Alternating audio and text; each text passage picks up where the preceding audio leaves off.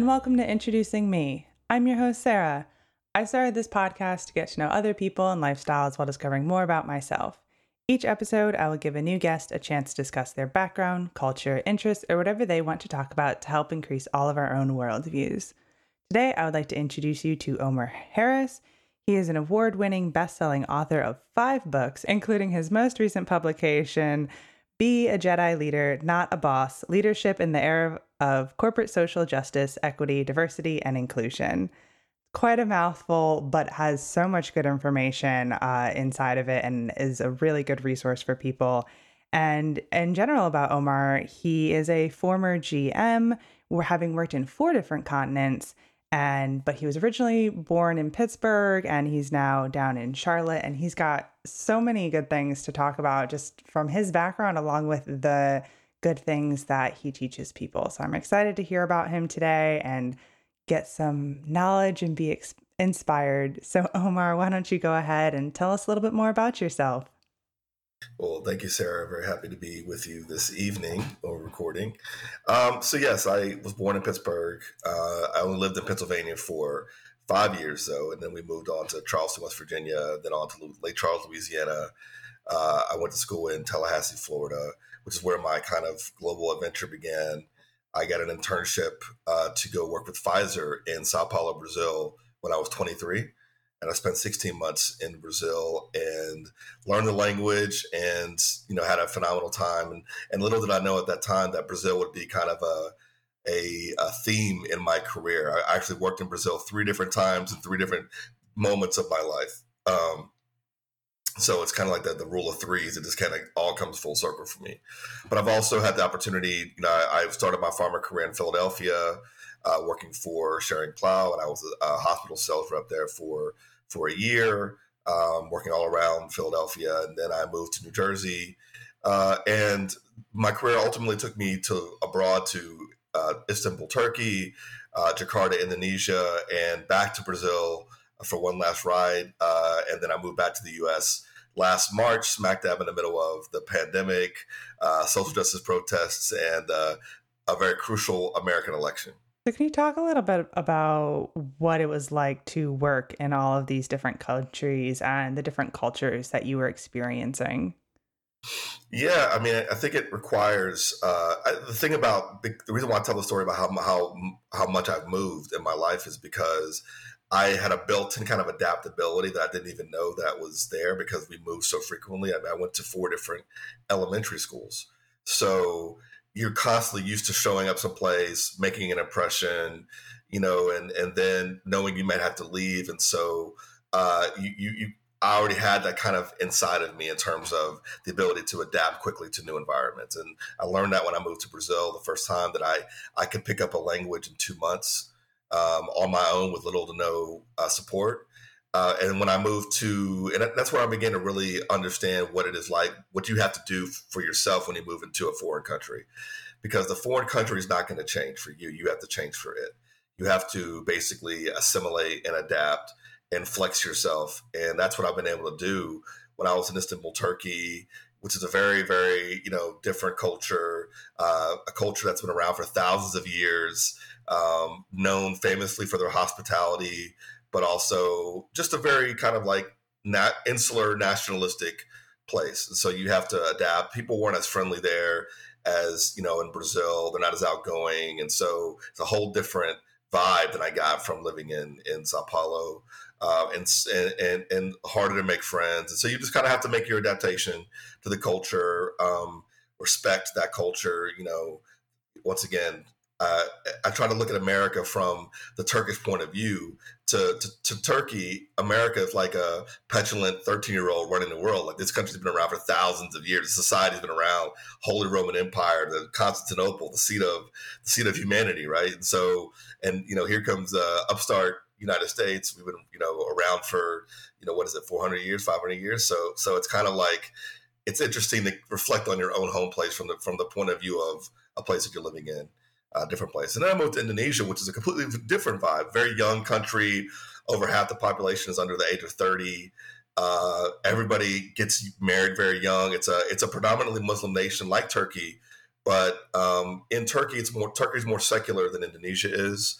Although in Indonesia, the religion is far more like a personal, private thing um, than it is in than it is in other uh, Islamic nations. So, so and you get to see like the the fact that Indonesia is not one country. Like it's actually a uh, it's a it's a composition of tribes that decide to decided to work together and live together uh, and support each other. But there are actually significant differences between all the different tribes that exist in in, in over eighteen thousand islands.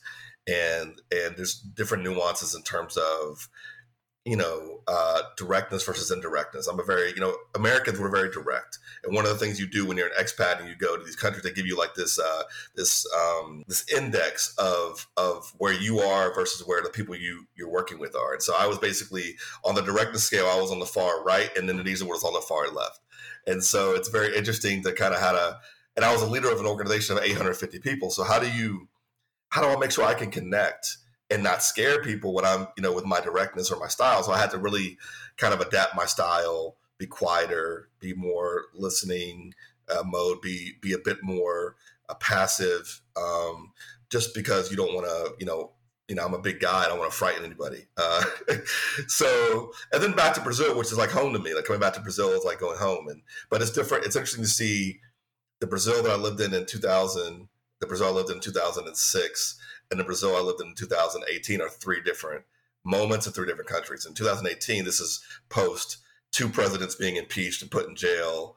This is on the cusp of their own uh, uh, nationalistic movement, their own populist movement happening in the country. Uh, people, you know, have gone from being very passive in 2000 to being very uh, outspoken uh, in 2018. So it's very interesting to see in the one country kind of how the the evolution of that place over the course of time. So it's, it was it's been a very interesting ride. I think that the most important lesson for me was just you know I had to make the adaptation, and you have to figure out what you're going to adapt to and what you're not going to adapt to. Right. Now, is there anywhere that you have wanted to go and work and you haven't had the chance yet? So when I when I got the job to go to Sao Paulo the first time when I was 23, and actually I actually interviewed for three postings. One was in Tokyo, one was in Brazil, and one was in New York. And I got all three. Out of 90 students competing for the job, I got all three. They offered me all three and they said, listen, which one do you want to go to? And at that time I chose to go to Brazil because it was in the same hemisphere as my home. I could stay in contact with my family uh, I didn't want to go as far away to the other side of the world as Japan, but if I could go back and do it over again, I probably would have gone to Tokyo, Japan, because I've, you know, my my love and passion for the for the Japanese culture is is is huge. I it's my favorite food in the world. Um, and when I went to Tokyo finally in 2013, I was just blown away by by the place, and and I wish I could have spent a lot more time there. Right. Now, you mentioned when you first went to Brazil that it took you two months to learn the language. So, mm. are languages something that are easy for you to learn and then also retain, even if you're not using it very often? So, Spanish uh, in high school, I was I, I took to Spanish naturally. So, I was really, really good in that class. And so, I think something about Latin languages or whatever it is, maybe the universe was preparing me for living in Brazil, even when I was in high school. Who knows? But um, you know, I, I, learned Spanish really easily, and so it was not that hard to learn Portuguese off of the back of how much Spanish I had learned. And I took Spanish in high school and in college, right? And so, so I had a, a, a pretty firm basis on that language before moving to to Brazil, and was able to kind of flip it into the new language. Although Portuguese and Spanish are, are they don't sound anything alike um, when spoken uh, there are there's plenty of similarities in the roots of words and and and the, in the vocabulary that allows you to pick up things more quickly. Um, so yeah, I think I think that I had that I had that ability, and then you know I I left Brazil the second time in 2009 and didn't speak Portuguese for nine years. I went back to Brazil for a wedding in January 2016 uh, in Rio de Janeiro, and it just came right back. Like I hadn't spoken the language like in probably eight you know eight years and I was still it was still right there. And when I came back in 2018, I was really worried that my professional language skill would have dropped significantly to the point where I was actually asking for a professor. But within like with, within like four weeks, I was back to better than I was when I moved there when I lived there in 2006. So it just all came back. So I guess like the way I describe learning languages is, you know, if you think about building, uh, constructing a highway in your brain.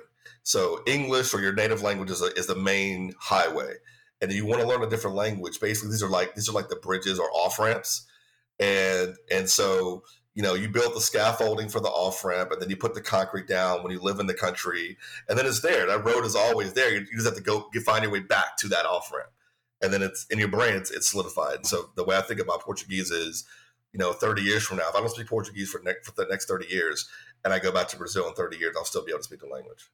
Yeah. And what other languages do you know? Well, I picked up some Turkish um, when I was in Istanbul. Uh, you have to because nobody speaks English. So, you know, just getting into a taxi cab, you risk your life because if you don't speak the language, you don't know where you're going to end up.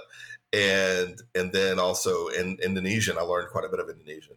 Uh, the language is called Bahasa Indonesia. Bahasa means language, so you know Indonesian language, uh, but they call it Bahasa. So I learned Bahasa Indonesia uh, quite a bit. I told my staff enough to be dangerous. So, you know, you think you can talk about me behind my back. I know what you're saying. So I would, I would just, every now and again, I would just shock people by like, oh, you said, I would, they would be talking amongst themselves and I would say, oh, yeah, I agree with that. In English, I would say that. They're like, oh, crap, Omar knows. Omar knows what we're saying. so I learned enough to be, to be dangerous. And then, uh, then, you know, like I said, Spanish and then, of course, uh, Portuguese. Right. Now, what was it like being um, a business person working where English was not the major language? Uh, I think well, in the office, of course, English is the is still the dominant way of communicating. So you know, I worked when I'm when I'm in Istanbul.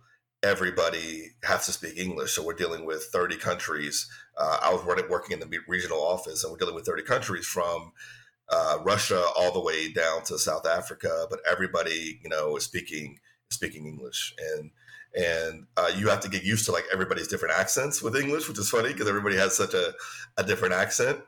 Um, uh, but just part of the fun of the job is that you just you're like you're listening to how different people have learned to speak this language uh, over time, and little funny nuances that people use, like in Turkey.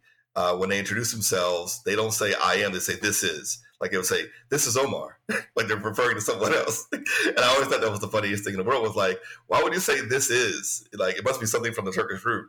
But you know, they don't say "I am Omar." They say that this is Sarah. This is you know, like they're introducing somebody else. I always thought that was uh, cute. Um, so so, but in Brazil and in Indonesia, so what I what I encountered was when I was in Brazil when I was 23, only the higher level executives spoke English. And this worked out in my favor because I just hung out. I was an intern.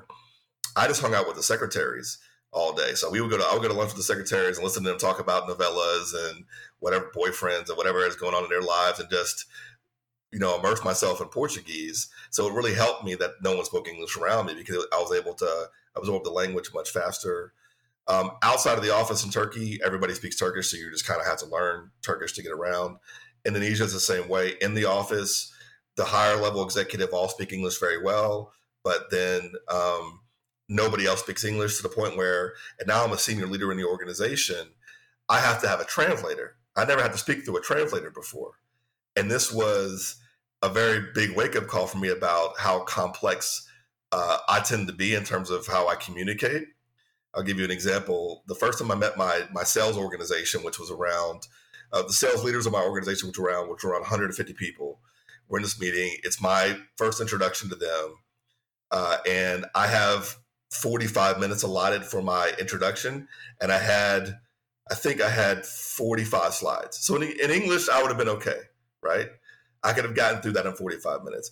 I was talking for an hour and 45 minutes through my translator because I had to stop every time I, I would say something, stop, and they would translate. Then I would say something, stop, and translate. So by the time I left Indonesia three and a half years later, my decks, my presentations would be no more than seven slides.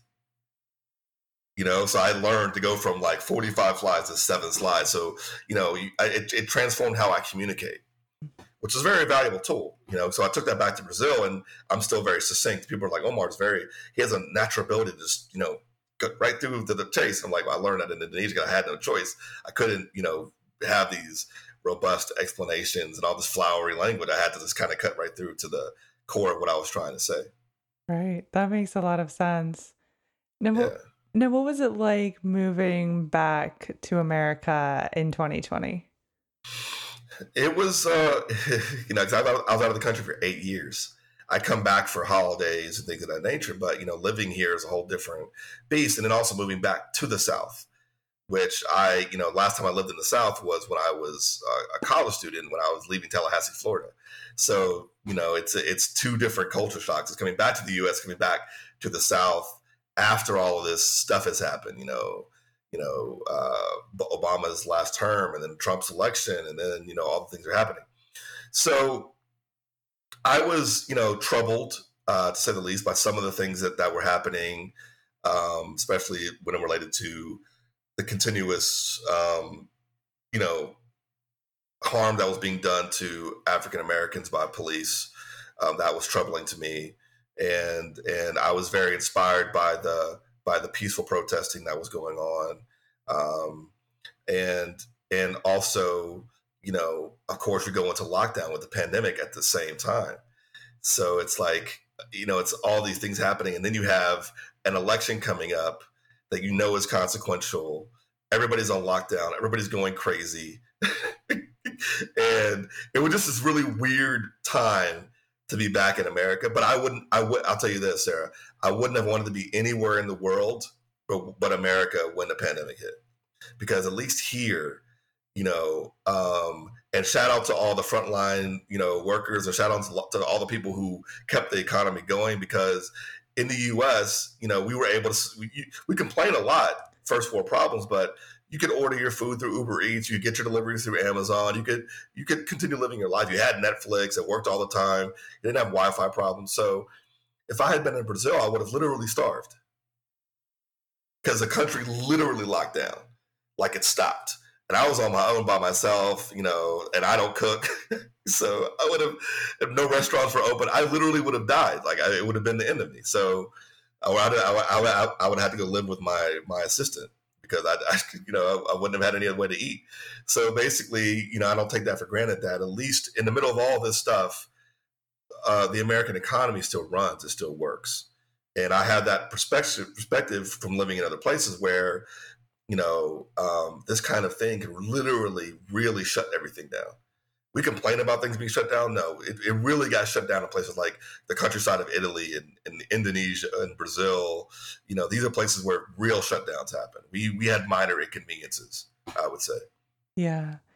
Now, what was it like for you? Um, obviously, like the book title, social justice is obviously something that's very important to you. So, what was being on our lockdown like while everything was going on?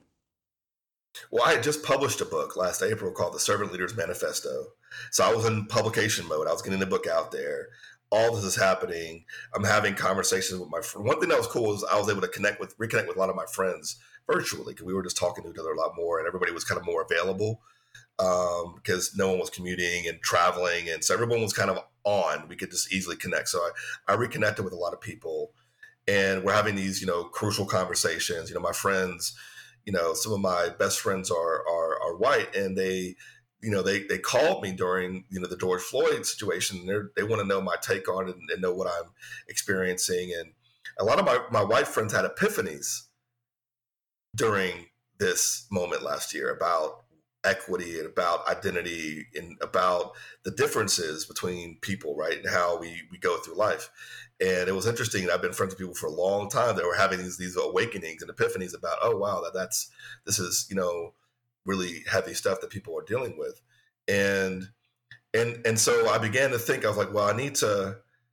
I, I'm feeling the need to speak on speak more about about this, but I don't know how exactly uh, I'm going to do that. And then one of my friends who who works in the sustainability space, uh, who's actually a, a contributor uh, to the book, JD Capuano he he introduced me to the term Jedi, which he got from the uh, agriculture uh, movement, which is in there's a guy named Marcelo Bonta, who I think was the first person to coin the phrase uh, Jedi. Um, and he works. He's a he's a, a, a, you know social justice individual who works in the the agriculture and environmental uh, space, and and so when he told me that acronym, I had actually written in my book before I ever knew the acronym existed a phrase that said, you know, leaders we should be Jedi leaders and not bosses. And when I when I when I saw the acronym Justice, Equity, Diversity, and Inclusion, an idea germinated immediately in my brain, which was like this is the connection to modern leadership. Like this is basically how we modernize and go from this boss level and we level up to a world where you know your manager is somebody who's um, not only gets paid more than you but is someone who is a little bit more evolved and can help you pull you up levels in terms of your development in a world where business is about doing more than just uh, uh, profits. So we saw all these corporations make these broad statements and these commitments last summer and it's inspiring to see these companies step out like this and basically make these big these big broad statements and support. We never i never saw that in my lifetime. I mean mlk would have been like where were you guys at in the 60s you know when i was we were stepping up. But anyway you know never you know uh, better late than never. And and so I, i'm like but where's the accountability going to come from so um, and so I, I wanted to write a, a very aspirational book that would help people bridge from where they are today to what I call modern leadership principles and and really get to the root of what business leadership is all about. Um, and the business of leading people, what does it mean? You know, at the end of the day, and that's that's really uh, and leaning into the job of a leader, which is to to be to individualize every employee's experience and understand what are the injustices that they face, what are the inequities that exist in this ecosystem, uh, how can you capitalize on their diversity and, and how can you enhance their feeling of belonging and inclusion? It doesn't matter whether we're talking about if whether whatever happened last year happened or not these things are still relevant. They'll be relevant 10 years from now they'll be relevant 30 years from now. And so i thought i'd come across i'd happen upon something that was really powerful concrete that would add value continuously over time and not be something that was just you know kind of uh, of this moment right now what would you recommend for bosses or leaders to be doing to help them become better leaders and not just be considered like, oh, you're a boss? Right, right. Well, the thing that I always say is to I ask people to question their reason for being leaders in the first place. So in the book, I have a chapter where I tell two different case studies, fictional case studies about two women and their journeys up the corporate ladder. Uh, one woman, his name is Millie, and Millie is in it for the ego. She's in it for the accolades, for the praise, for the ego, for the power, and and she she has a career that reflects that that pursuit. And then Yolanda is another talent who's in it, but she's in it for the people. She's in it for the development. She's in it for the service aspect of it. They both end up at the same place, but one of them has had a far more uh, positive impact on everybody and the other has been a scorched earth type of person. And so the whole idea of this allegory is to say you have a choice in how you show up, you know, and it matters to everybody and it matters to you because at the end of the day, when you get to be 50, 60 years old and you look back on your career, you want to be proud of what you did. You want to be proud of how you did it. Um, and and not just be saying, you know, well, these were the times that I had to do what I had to do. No, there's always a choice in how we interact with other human beings and it's inexcusable now i think as a leader if you want to call yourself a leader then you have to remove the ego from the equation. And so i talk a lot about you know the end of the ego um, and re- reducing the ego. And when you do that when you reduce your self orientation it builds a bridge between yourself and others. And that's the beginning of you modernizing your leadership approach. Right. That and that makes a lot of sense just as simple as realizing your ego and becoming a, a different person and having a different mindset. Yeah. Yeah. Now, what sort of background do you have that you've helped your own knowledge on practices in diversity, equity, inclusion, justice, and all of the other great things when it comes to equity? Yeah. I just have my, my, you know, before writing the book, I have my personal journey. So really, you know, as when I joined my first pharma company uh, after I got my MBA at the age of 25, I was the only person, black person in marketing in a 30,000 person organization. And, you know, uh, and then I go on to be uh, the youngest director, senior director of marketing in the company's history. And, and once again, one of like three black people in marketing in the organization. And then, you know, I go on to to be a general manager, and I'm the only African American general manager in the world for a company with 110,000 employees. And then I go back to Brazil, and I'm the only black general manager, period, in the world. And and I'm seeing as I matriculate through the cor- corporations, uh, you know, I, I, I see you know the clarion call to action to to, to bring more female represent, representation in, but I don't see the same thing happening to other identities in corporations. Everyone else is kind of fighting, and even females are still fighting, uh, fighting the good fight. We still only we still only have like ten female CEOs of the top Fortune or the Fortune 500 companies. So not a lot. You know, it's still 90 or 88 percent white men who are CEOs. So we have a long way to go in terms of representation and balance. But for me, I just, you know, the further I progressed, the the fur the further away I felt, you know, from that progress and and um and I knew that when I was trying to fight certain fights or you know make certain things happen for for people who look like me, um, it was always you know a battle. It was always you know people you know underestimate or weren't casting a wide enough net or you know didn't value or had biases against you know those kind of things i didn't really if, if people were biased against me due to race i don't i don't i didn't really experience it uh, from that perspective but just the fact that i'm the only one makes makes me feel like there's bias around me like why am i the only guy you know why am i the only one here you know i mean there's a there's a million billion talented you know african american people so so for me, it was more like that isolation and wanting that to stop. And so I think that was kind of the driving energy when I was writing the book was like, you know, you know, we have to unlock this thing. Like, how do we unlock it? And you know, after eight years away, coming back to the U.S., I'm like, this is what my life is going to be about. This is what the next stage of my life. I spent 20 years in corporate.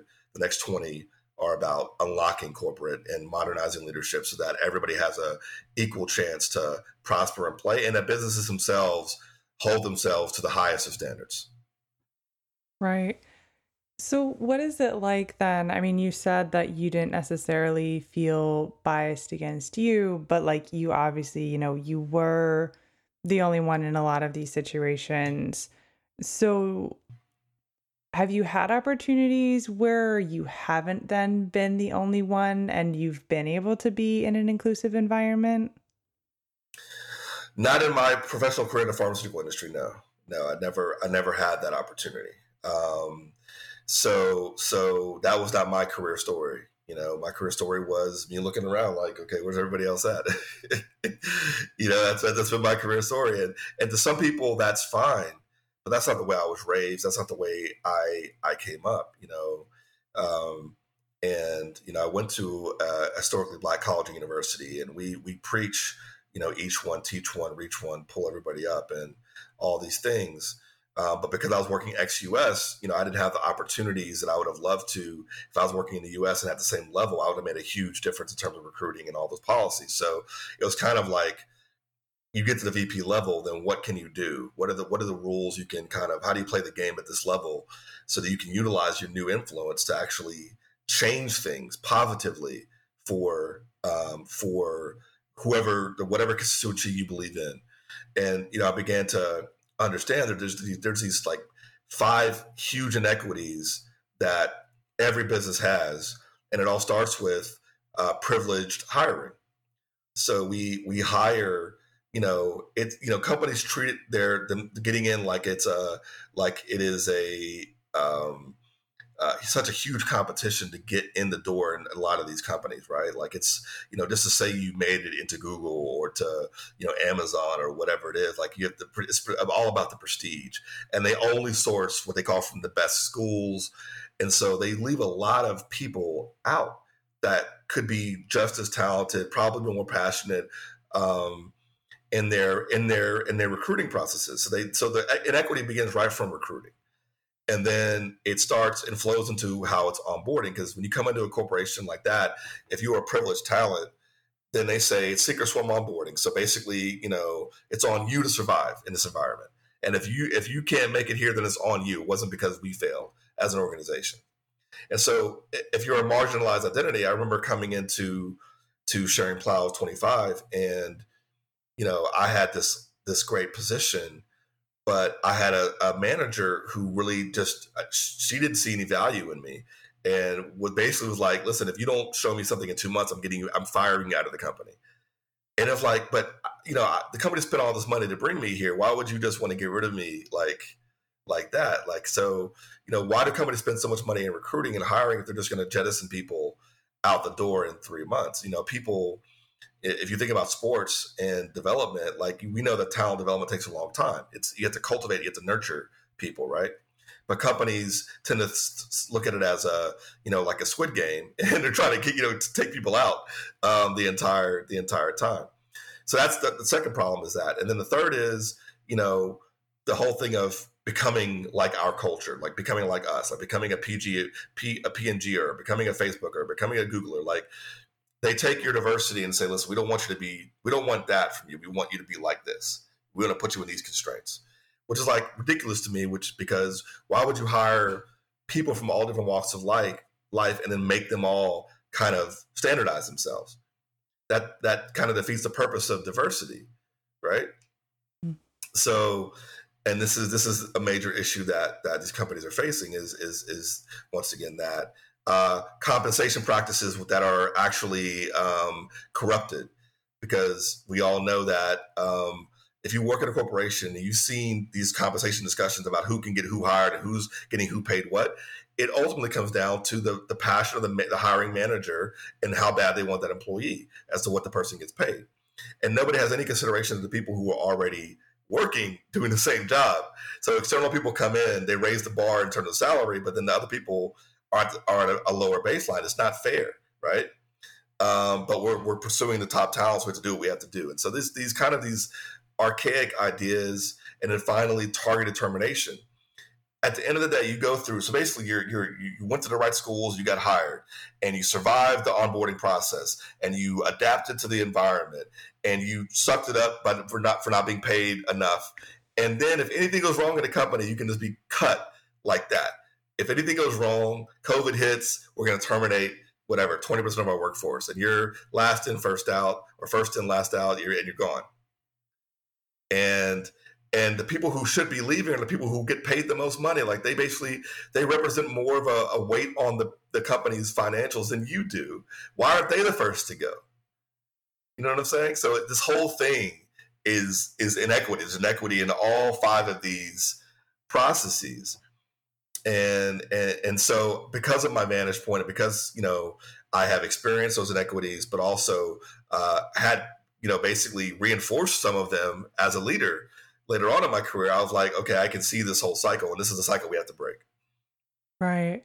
I want to divert a little bit off of what you were just talking about um, this is going to seem a little random, but I'm curious to know because you went to a historically black college or university and then went to into a field that was very much not that what would mm. you say to students who are going to be facing that now having gone to or like being in a school that's got a good background in diversity equity inclusion and then going somewhere that still has work to do in their practices yeah i mean well, they, well i mean i think that you know um, most if you come from an immigrant family, you know, second generation immigrant family, if you're from a black family in America, you've been being prepared for the white workforce your entire life. Your parents have been preparing you for this. You know any brown people, their parents have been preparing them for this their entire life. So it's not even about the school. It's about, you know, you know, when I was leaving the house when I was a kid, my mom telling me, you know, you represent your family and your people and your race. Like, you know, as a kid, I'm getting, I'm getting this pressure. And so you know that you can't just get away with what everybody else is getting away with. You have to do things. You have you have to be better. You have to show up more perfectly. You have to. You don't. Want, you have no margin for error. Um, but what I would tell people today is I would say, listen, that, that that needs to stop. We need to stop assimilating so much. We have to kind of force the environment to, to accept us for who we are. So, you know, don't change your hairstyle. Uh, don't you know don't don't don't make concessions just to get a job. You know and our our parents were were the generation that was telling us you have to you have to you look like this and be like this to get the best job. You have to be clean cut fresh shaven no tattoos that's like gen you know the gen x you know advice. And then you know now you have you know people say if you have uh you know the kind of like those big earrings in your ear whatever it is tattoos you can only work as a barista at starbucks. Like no like why can't that person be a ceo just because of choices they make about how they want to sh- present themselves to the world, that means they can't be a, a CEO. Uh, no, I mean I think that that's ridiculous. So I think that people should double down on their identity. Not don't be don't be you know just controversial, but be yourself. Be true to yourself, um, because it, it really doesn't matter. Like I said before, when they want to terminate you, they're going to terminate you regardless of whether you're clean cut or whether you have tattoos. You're, you're, it's going to have. So you might as well be yourself. is the way I look at it today. Um, and I think that that's the advice I would give to people coming out now is just be yourself. Uh, don't don't worry about assimilating. Don't try to be perfect. Don't put that pressure on yourself. Do your best. Learn, develop. If the environment is not right for you, jump. Uh, I'm I'm fully on board with the millennial Gen Z. You know, find a side hustle. Find a way to to to not be so dependent on a single employer, a single source of income there's too many streams of income today that we can make, and people are too talented these days. You know, uh, if you if you look at just reels and stories and TikTok, like who knew we had this much talent, this creative talent in the world before these platforms existed, right? Like the entire it's like the entire world is full of actors. Like it's like it's amazing the, the creative talent people have. Uh, I'm astounded by it, and so I would say, you know, once again, that the rule, the new rules are if you know don't put more into your employer than the employer puts into you yeah that's that's some really good advice now did you have to make any concessions when going into the workforce with your identity yeah i completely you know i assimilated fully you know um and you become like the people who are around you so so you and you start doing what they do so i'm, I'm around older mostly white men with families. And I'm a single black guy at the time coming in. Uh, and you start emulating their lifestyle. You start drinking what they drink and doing what they do and talking how they talk. And, you know, it's, it's natural in a culture that you're to do that, right? It's to happen, but you're not even aware that it's happening. Uh, and, and until you're out of that environment, you're like, oh, what was I doing in that? You know, who was I in that moment? Um, and and then you become a leader and then you have to decide i think the best thing for me was i got to a leadership role fairly quickly so then at that moment it's like okay now it's about i'm the person defining the culture right so and what kind of culture do i want to define well i want to create a culture that values every person's diversity and so right from the beginning in 2006 i was practicing diversity uh, practicing maximizing diversity so taking whatever somebody showed up with and getting the most out of that diversity. So I've been doing that for 15 years, and and because I'm doing that uh, and getting uh, and individualizing my leadership approach, I'm an, I'm enhancing inclusion because people feel that their senior leader sees them. Uh, you know, I tell all my people, you know, see the human before you see the role. You know, don't see a product manager, see Sarah, the product manager. You know, uh, and and see the human, not the role. And so I've been practicing you know, these these advanced diversity and inclusion practices in my work for quite a long time. I just wouldn't have called them that at the time. I didn't know there was a name for it, what I was doing. And also fighting inequities. So I remember when I was in Brazil in 2006, there was an there was an end of year party, and um, the rule was that the uh, janitorial staff, the people who the people who basically cleaned up our office and who were for full time employees, but who were like kind of behind the scenes uh, doing that stuff, were not allowed to go to the end of year party. And I said, no. I said, if they can't come, nobody's coming. And I remember gaining support and Alan basically saying, listen, we need to have everybody. This is our company. This is, you know, why would we set that? Why would we set that bar? Why are we you know, we we're, we're all celebrating our success as an organization, and they're a big part of our success. You know, uh, uh, Jenny, if you don't get your coffee at 8.05 in the morning properly, how do you feel? So that, you know, when when Susie comes and brings you that, you know, you should, you should be grateful for these people. They they make our lives better. And we held the line and we actually were able to to, you know, get them there and and um and they were so happy to be there and everyone was so happy to be really welcoming of them and we set a new we set a new precedent from that moment on that that basically every employee comes to the annual party. It's a small thing but it's a big thing you know? Mm-hmm. yeah. It's it's just being aware of these kind of things around in your environment like these kind of practices that don't make any sense and standing up and making and making your voice heard and that's what fundamentally equity if we had you know, even 20% of leaders in corporations who were just willing to stand up if they saw something that was wrong in a practice and make a big deal about it, there would be no diversity, equity, and inclusion consultants in the world. Because that's all we tell them to do. We come in and we say, listen, this is what you got to do. Listen to your people, and these are the issues. And, you know, so it's really about creating those environments where people can stand up and speak up and and feel comfortable and that they're, you know, their their the company's going to have their back. Mm-hmm. So, what is it that you hope to do with this next section of your career? Yeah, so for me, it's it's I, I really hope to to I mean I, I, hate to sound brash or bold, but to transform leadership. Um, I, I think I think you know I I worked long enough and I saw enough and I went through enough and it was global enough that I feel like um, the vantage point uh, uh, I have collected enough data points to know kind of where the where the polar north should be, and to build coalitions to try to help you know business go there. Because I was thinking about this earlier today. Uh, I don't know if you saw. I don't know if you follow football, but you saw Jon Gruden. He was a he was a coach of the of the uh, Las Vegas Raiders, basically resigning because of statements for ten years. And I was like, you know, this is happening in sports, music, and and and film but you don't see any CEOs or senior executives being taken out for emails they sent 10 years ago because every company is so insular, right? These guys aren't tweeting. They're not, but there's a whole, I mean, if you were to go and look at any executive's emails, you know, there would be a lot, a lot of resignations happening all over, all over the world.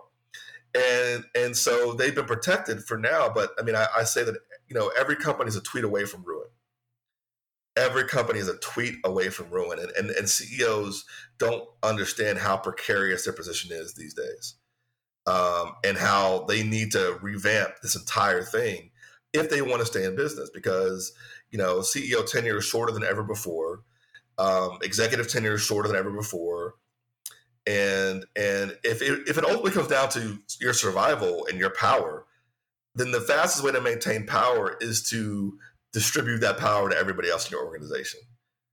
Uh, that's how you maintain. You're going to maintain your position in the in the modern age, not by trying to consolidate power. That's not going to work anymore. It's going to be by distributing power and empowering others and building. That's what's going to what's going to do it. I mean, I think that you know a great example is is if you think about Facebook. Um, in the beginning, they had this open office culture and everybody was going in and having fun. And now you go to Facebook, everyone signs NDAs when you walk in the door. You're not allowed to see like you're only allowed to see like 20% of the office space.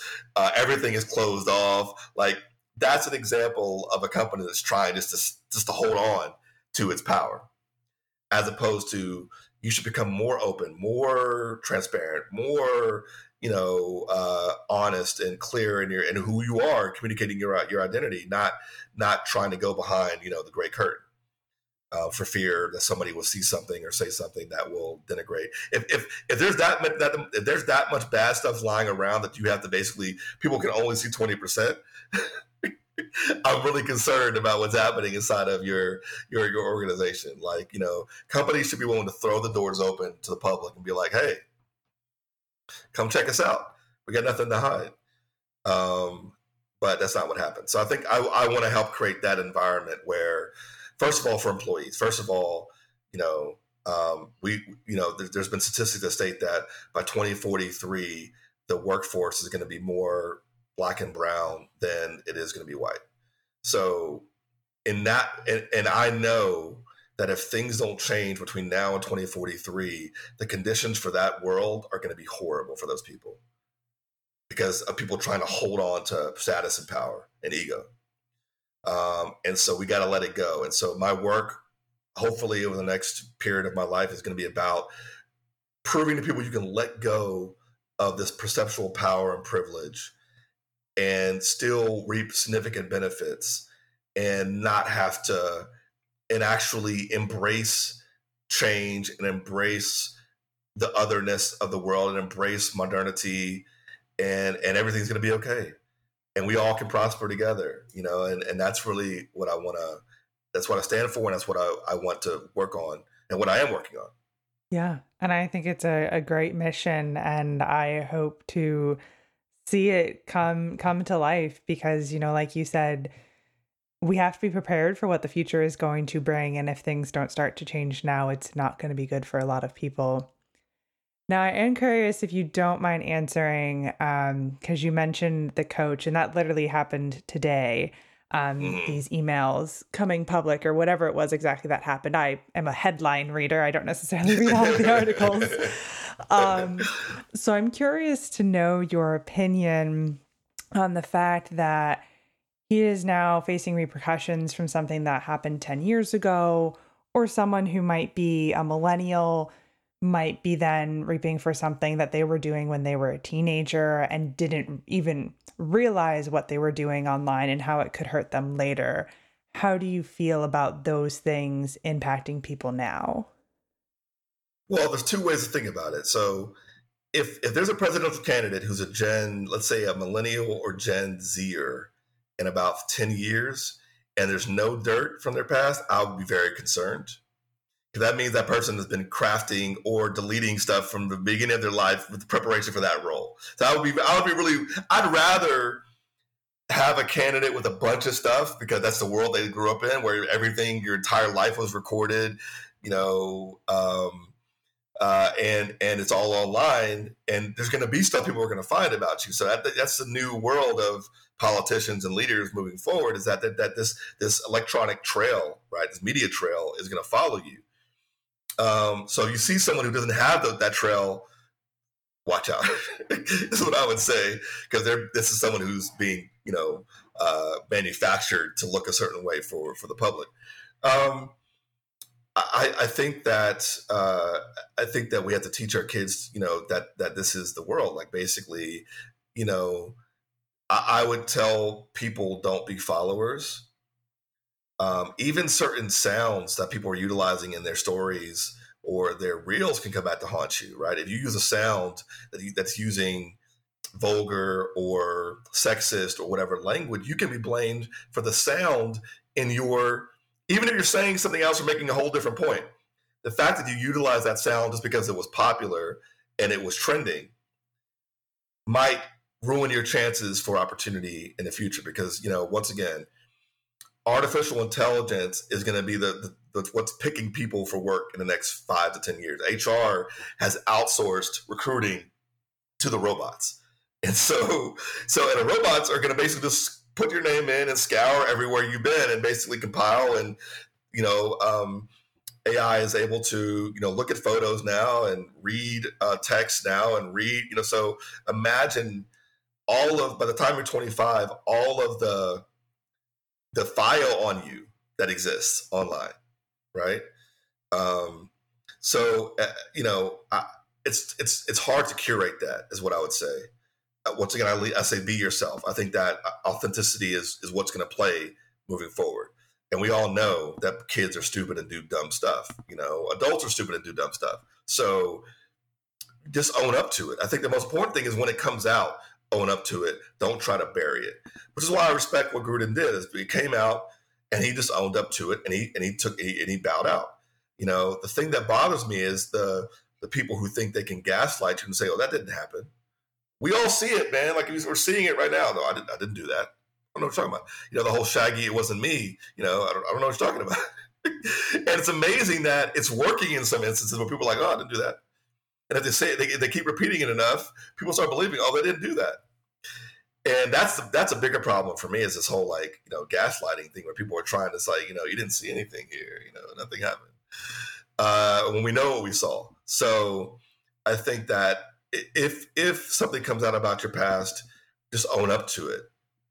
Um, i think this whole cancel culture thing is going to evolve and we, we will moderate just like in the 90s when we had the whole euphemistic speak and we went to that phase and then things mellowed out and we're going to mellow out a little bit now when we go forward because these Gen Zers are going to become parents. They're going to start doing dumb stuff, and then they're going to be like, "Oh, I don't want to be held accountable for things I said ten years ago." So let's let's let's chill this whole thing out a little bit. It was well, it was fun to be on Twitter attacking you know Kevin Hart when I was 19, but when I'm 39, like I don't, I'm Kevin Hart. I don't want I don't want people coming at me. So you know, I think that it's just I think we, we all have to just you know embrace the human experience, embrace that we all have faults, we all do dumb stuff.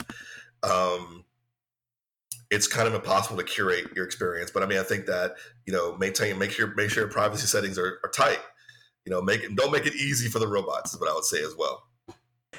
Oh, that's some some great advice and and some good viewpoints on that. So thank you. Is there anything else that you would like to share with the listeners before we start to wrap things up? Support. I mean, I think I think that you know, uh, alternative points of view and different identities who are, who are talking about leadership need to be supported. I just would appreciate the support of the audience in terms of uh, of picking up my book and checking it out and seeing seeing what you can take away from it um, and apply to your own, you know, leadership style. Um, and and and and really think about your impact on other people. I think that you know the more we can consider be more considerate about how we impact others, uh, the better the world will be. I know we live in this increasingly me me me, look at me, you know, it's all about me kind of society. But um, I, I say tell people to resist that urge to make it about yourself, and and uh, turn that light, shed that light on others who need more support than you and, and support them and help them because that's where the real benefit comes from. And that's where the greatest feeling of, of, of, of living comes from is actually helping other people. Yeah. Now, at the end, with all of my guests, I do ask a random question. Mm-hmm. So, my question for you is if you could have unlimited supply of something, what would it be? Mm, I would say unlimited supply of, of positive energy. So I never have any dips. I'm always able to give a thousand percent. That would be that would be my ask if I had that because I would I could do a lot with a limited supply of positive energy.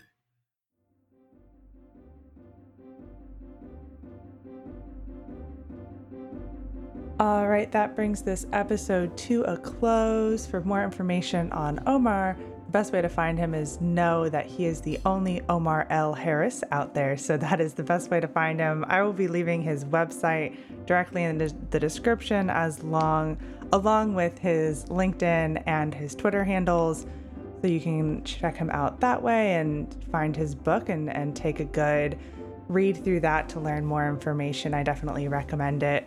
And of course, if you would like to connect with the podcast, our website is in the description. It'll bring you to all past episodes, it'll give you the access to all of the episodes in written format as well, and all of our social media so Facebook, Instagram, and LinkedIn. And if you would like to support the mo- podcast monetarily, or be a guest on the podcast, that information is there as well. So I'd love to hear from you. So, thank you, Omar, for spending time with me today, and to my listeners for taking the time out of your day to hear a new story. Until next time, bye. Bye. Take care.